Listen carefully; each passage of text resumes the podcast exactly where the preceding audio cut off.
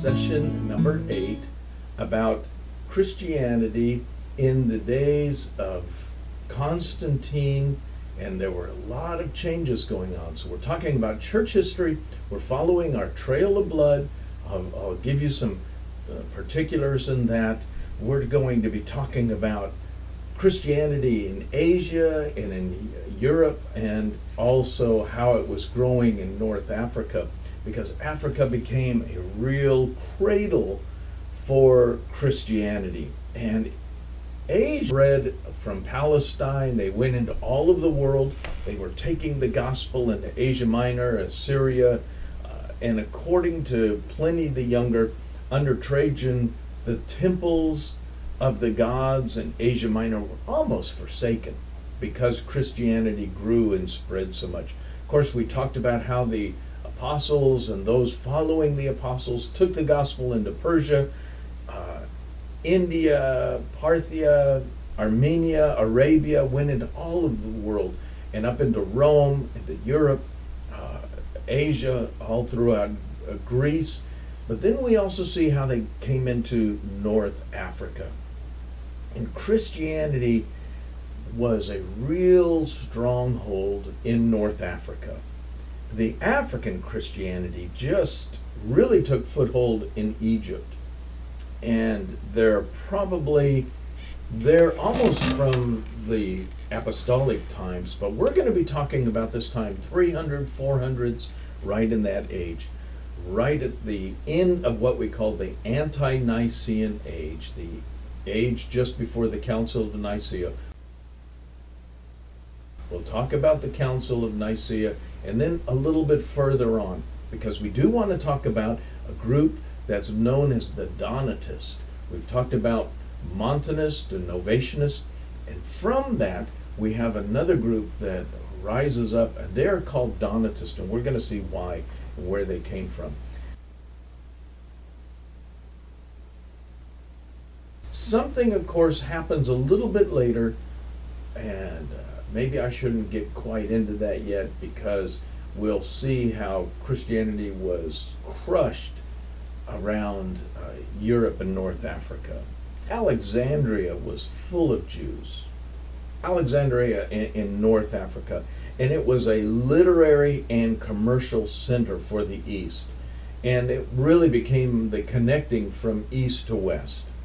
And there were huge libraries there. The Jewish mind had come close into contact with the Greek civilization. And the religion of Moses and the philosophy of Plato and Aristotle, and understand how these two thoughts really change. Good example is when a young man was trained in Greece, he was trained how to be a good citizen. That would have been the most. Where when we look at Hebrew literature, Psalms, Proverbs, Proverbs written for the young man, so that he would morally be a, a good man, that he would morally be a good father and, and, and a leader in the land. And so those were kind of the different uh, perspective. Now Eusebius names the first pastors in Alexandria to be uh, Anianos, and that was in 62 AD through 85. Abelos, Curdon, I'm not sure I'm getting all these names quite right, and Curdon started in 110, uh, Ablios in uh, 98, and so we see that it gradually grew. The churches there grew, and as early as the second century, the theological schools just flourished in Alexandria. And that's where Clement, we talked about Clement, we talked about Origen. they taught really as pioneers of biblically teaching and training these young men uh, in uh, the early establishment of Christianity.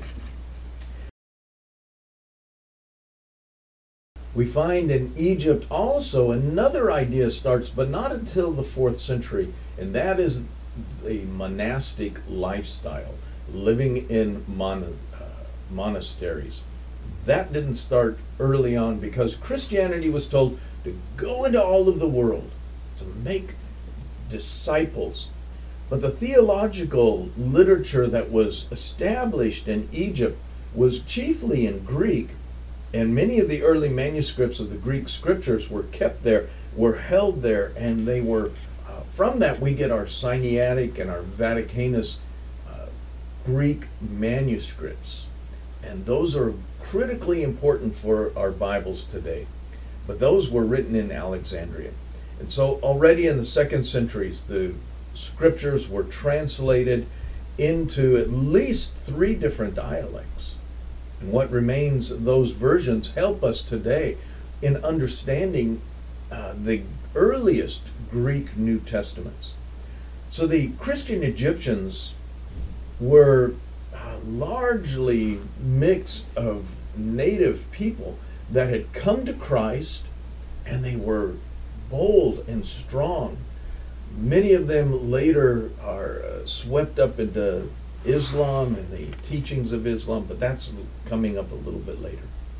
There is another church that is very, very strong and very prolific. The church at Rome really becomes probably in the Western churches one of the most prominent. And according to Eusebius, again, by the middle of the third century, they had uh, one pastor, they had 46 assistant pastors, they had seven deacons, and they had all types of other positions within the church that would help the poor, that would help the widows. They had all types of people that were interested and, and taking part. And it's estimated that the number of members in that church was somewhere around 50 to 60,000. So it rivals the mega churches of today. Well, of course, we know that the Church of Jerusalem was a was a, a huge church, but because of persecution, they were sent everywhere. And the strength of Christianity in the early days in Rome was really confirmed because we know from so many of the different findings in the catacombs that Christians were uh, not only buried there, but their stories were given to us how they, uh, they gave their lives for the cause of Christ. Well, from Rome, the church, the Lord's churches spread into Italy and into what was known as Gaul, which is today France and parts of Germany and some of that. But the persecution in the year 177 shows that the church was already planted throughout so much of Europe. And Christianity really is being persecuted. Spain probably uh, becomes acquainted with Christianity in the second century.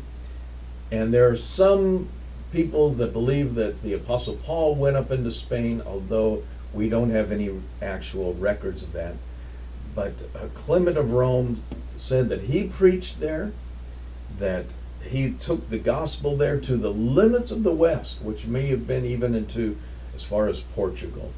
So the idea is, and Irenaeus speaks of the preaching of the gospel to the Germans. Uh, and even though they had no paper and ink there to write those things down, but it said that salvation was written in their hearts by the Holy Spirit. And so uh, we find Europe now being spread with the gospel. According to Tertullian, Britain was brought under the power of the gospel as well to the ends where the Celts began to follow Christ in England and Ireland and Scotland. And they were independent, of course, of Rome. And long before the uh, Anglo Saxons later on, they, there's uh, other ideas. Another man by the name of Augustine, not the one we're going to talk about as Augustine of Hippo, but another man of Augustine that went into England as a missionary, led many others to Christ. Uh, we find tremendous outreach. The gospel's going everywhere. So I want you to see how it's being spread in India, today what's modern day Iran and Iraq, Armenia, all throughout Asia Minor, Europe, up into England and the uh, British Isles, all throughout northern Africa. That was the center for Christianity by the end of the second century. We talked about Montanists, we talked about Novatianists, but I want to talk about the Donatists today because something so interesting about the Donatists. By the way, uh, let me get some of my notes here. The the pastor uh, of Carthage, Donatus, in 347, he is the rise of the uh, Donatist movement. And what happened was they were so many that were standing up against the laxness that was happening in the churches, that it was just going on where adultery wasn't not being addressed, uh, divorce and remarriage wasn't being addressed, uh, stealing and, and uh, all types of uh, perjuries and, and those sorts of things were not coming under church discipline. And so Donatus stands up and he makes strong and bold movements toward that, of what needed to be done. Now, Augustine of Hippo really claims that these Donatists, and he writes some horrible things. And later on, a little bit farther, he is going to argue against the Donatist uh, as a movement as a whole, and he argues against them. Well, as you already know, I'm not a fan of Augustine of Hippo, and we're going to talk about more why that is. I want to show you how he came in. He was called a, heres- a heretic by the Novatianists uh, by the Donatists. They strongly opposed him. Well, Augustine says, however, that the Donatists were Anabaptists. That's interesting because he's one of the first to term use that term Anabaptist, rebaptizers. They did not accept some of the baptisms that were going on. After all, think about it, they were baptizing in order to get salvation in order to give salvation. And so I think he was very correct in saying that uh, the Donatists did not accept that. They did not accept that baptism saves, they did not uh, accept infant baptism. So we see that from early on they held to various aspects that the Lord's churches still hold today. And Donatism was by far the by far the most important, uh, and, and some historians call it a schism. We know that it was by a, a, a strong, strong group of Christians that held to that, and I believe that that's where the Lord's true churches have come because they held to the truths of the Word of God. They held that purity and holiness must be in the churches.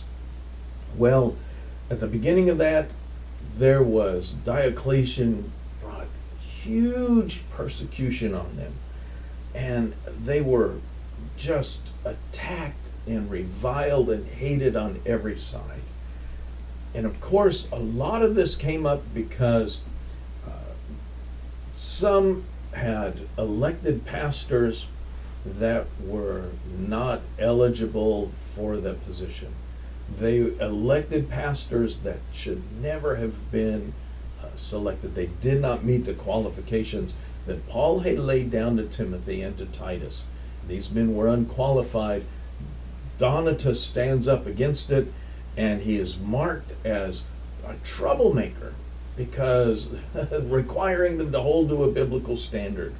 Well, that's interesting because after his death in 315, there's a man by the name of Margarinus who is the su- successor, and he is a very gifted man, very fiery, eloquent, and has so many admirers, and they worked and they wondered about this man. But from that, the Donatist movement grows.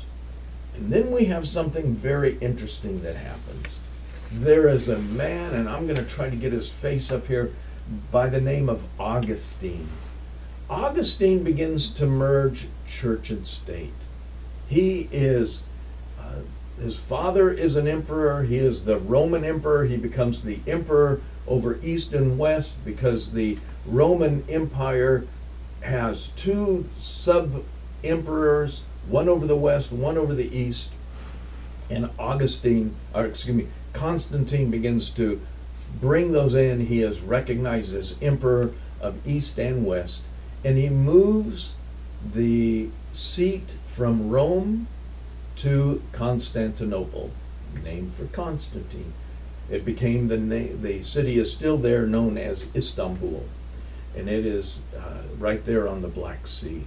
Well, he was born, uh, or he began to rule. Let me just say that in 306 and in 337, he continued his ruling. Uh, he had become the sole ruler by AD 324. He is called the first Roman emperor to convert to Christianity, although he Constantine was a politician, and he waits until his deathbed to be baptized. Because after all, if baptism saves you, then I want to wait until I'm about to die and then all my sins are washed away. How false is that? How crazy is that? However, that's exactly what he did. And today, the Roman Catholic and Eastern Orthodox have painted him as a saint and a great man of God. And he was only a politician it is interesting because you begin to discover uh, what terrible things Constantine really did. And he brought about horrible uh, things within the churches because he began to merge church and state. And whenever you have the state over the church, he could begin then to assign uh, pastors in certain locations in certain areas. And of course, the Donatists stood against that. They stood and they said, No, we are separate. However, the Donatists very early on sent appeal to Constantine asking for relief from the persecution. And to some degree, that is granted. However, they live to very much regret that very thing. They live to regret uh, his having any dealing with that.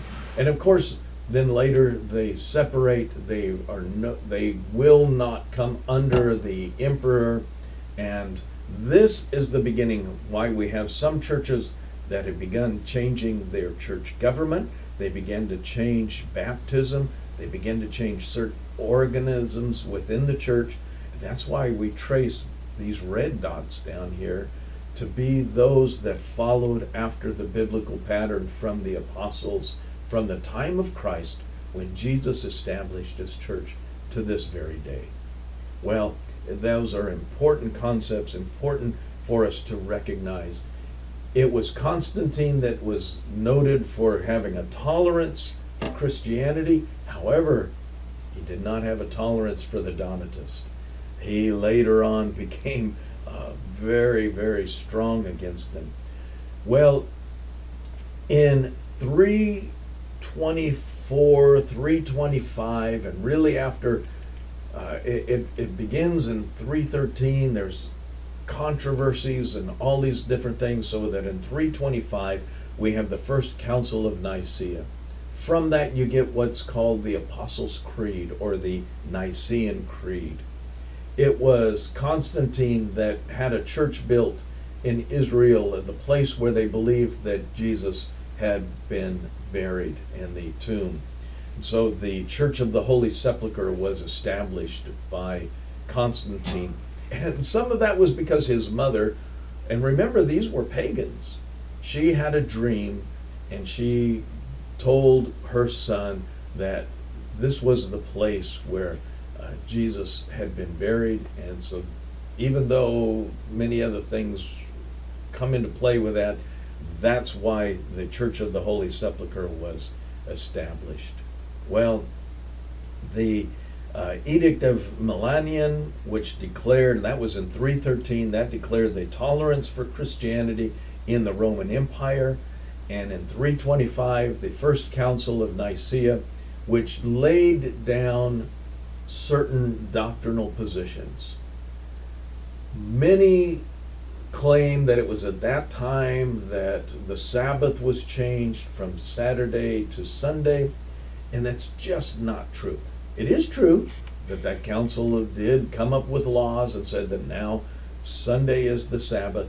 However, New Testament churches had been worshiping on the first day of the week, Sunday, for, uh, since the resurrection of Christ. So even though a man, a pagan emperor, comes on the scene and decides that he is going to make this uh, a law, it doesn't affect the New Testament churches. They continue to meet on the same day. Well, interesting because in all of those aspects, Constantine merging church and state becomes one of the worst things for the Lord's churches. And we're going to pick up in section 9 talk about that. We're going to see how horrible that was. And later on, it happens again in the Reformation.